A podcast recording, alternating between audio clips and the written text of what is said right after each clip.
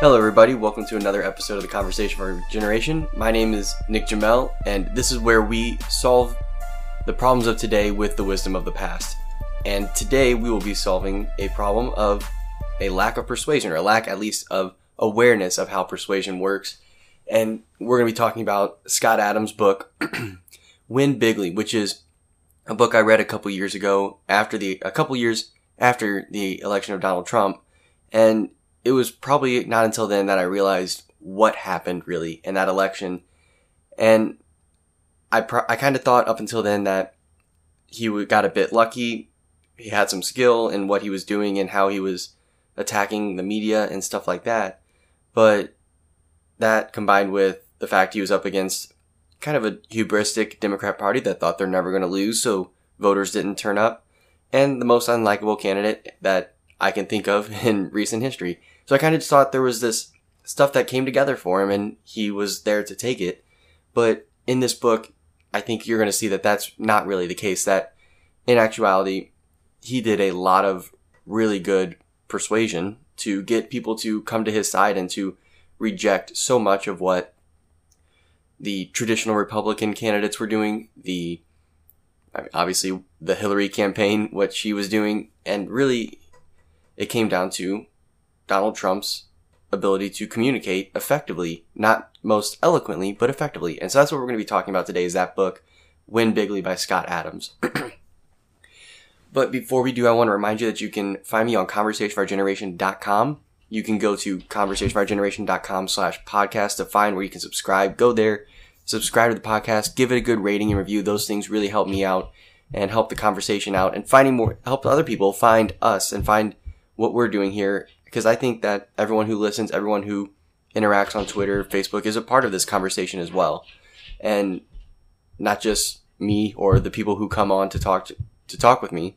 Really, I think everybody who's actively participating is a part of this conversation of our generation. And so I want to help more people get into it. So sharing this, all of that on Twitter at Con of Our Gen, Facebook.com slash Conversation of Our Generation, Parler and Minds at Conversation of Our Generation there. Those things, sharing it, following and getting the word out, even if it's just telling people that you know, or, you know, you can always copy the link from an episode and send it to someone who you think would be interested in it. Those sorts of things really help, especially the book reviews. I think that's a good one to share because it's like, hey, I think this is an interesting book. Check it out. And if you're interested, you can buy it right through there. That kind of thing helps me out. And buying the books through the links on these show notes always helps me as well because then Amazon gives me a little kickback. And so it's not much, but a little bit here and there helps to be able to pay for the hosting, pay for the website and stuff like that. So feel free to share this and feel free to give me feedback as well on things that you think I should be talking about, books that I should be looking into. but let's hop on over to the quote of the week. And this one is from Aristotle.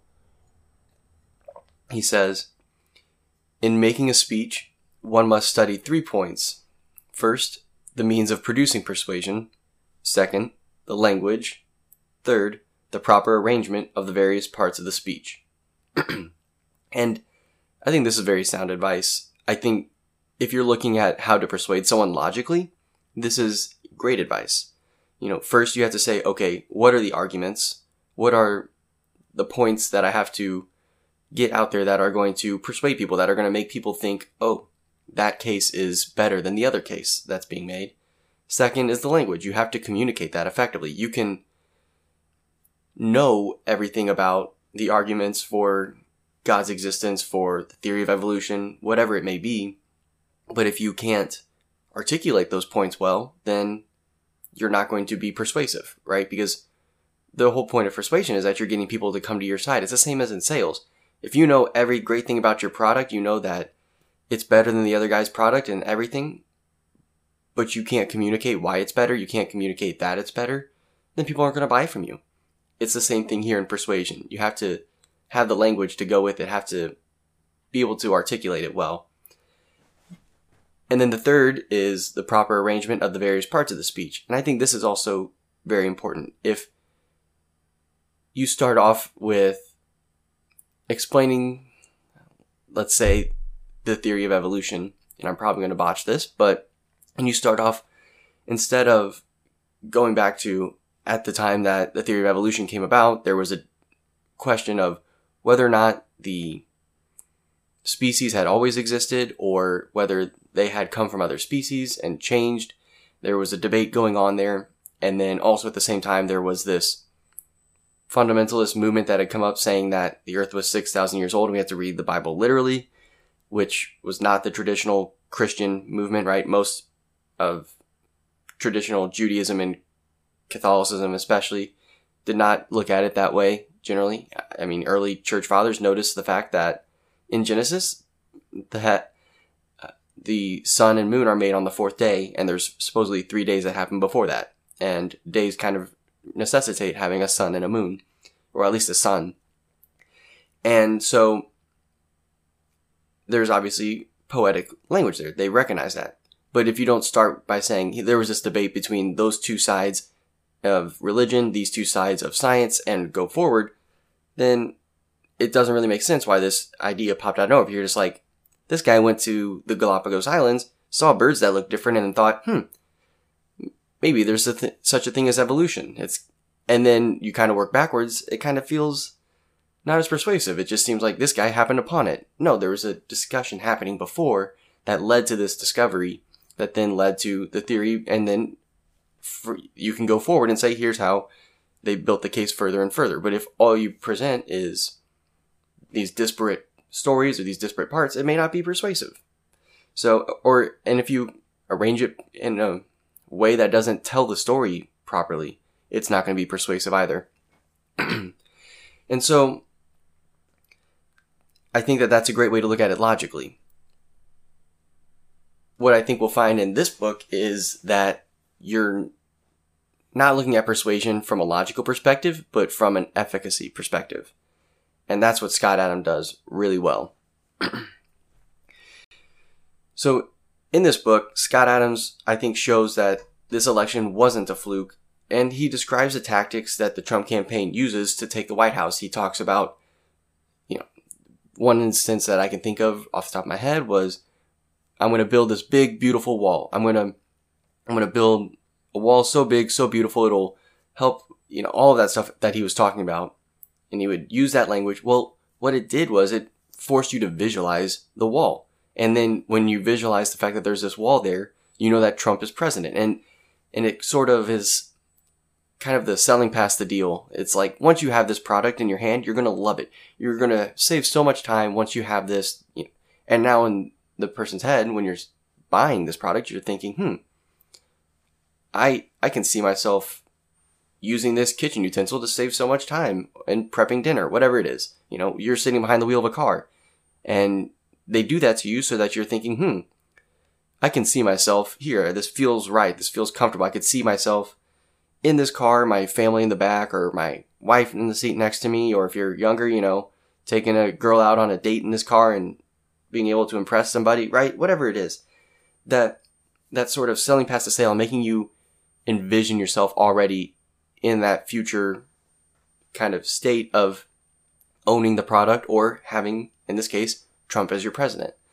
And it's tactics like that repeatedly that Scott Adams points out because he is a trained hypnotist. He's studied the art of persuasion. He came from a marketing background and I think has a very unique way now as the, as a person who does comics, uh, to really have those bite-sized ways of conveying information, conveying something that hits the culture, right? It's, I mean, he's been basically making memes for however long. That's basically what a comic is, right?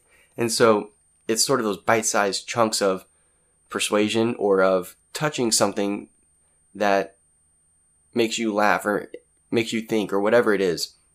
And he's been doing that for so long with the Dilbert comics. And before that was a successful business person and was already persuading people and everything like that. And so I think he really knows the tactics and the strategies necessary to win people over to your side. And I think that he brings out, I think it's almost like a modern version of how to win friends and influence people. But instead of eh, that book is kind of how do I win this person in front of me over? How do I, you know, talk to a single person and win them over to my side, right? This is more of a marketing version. You know, how to win friends and influence people is a sales kind of book, whereas one on one, I'm selling to this person. Whereas I think Win Bigly is a marketing side of persuasion, where it's how do I get my message out there and flip the 2% of undecided voters to my side or whatever it is. That's really what it is in this case. But I think that the tactics work in general.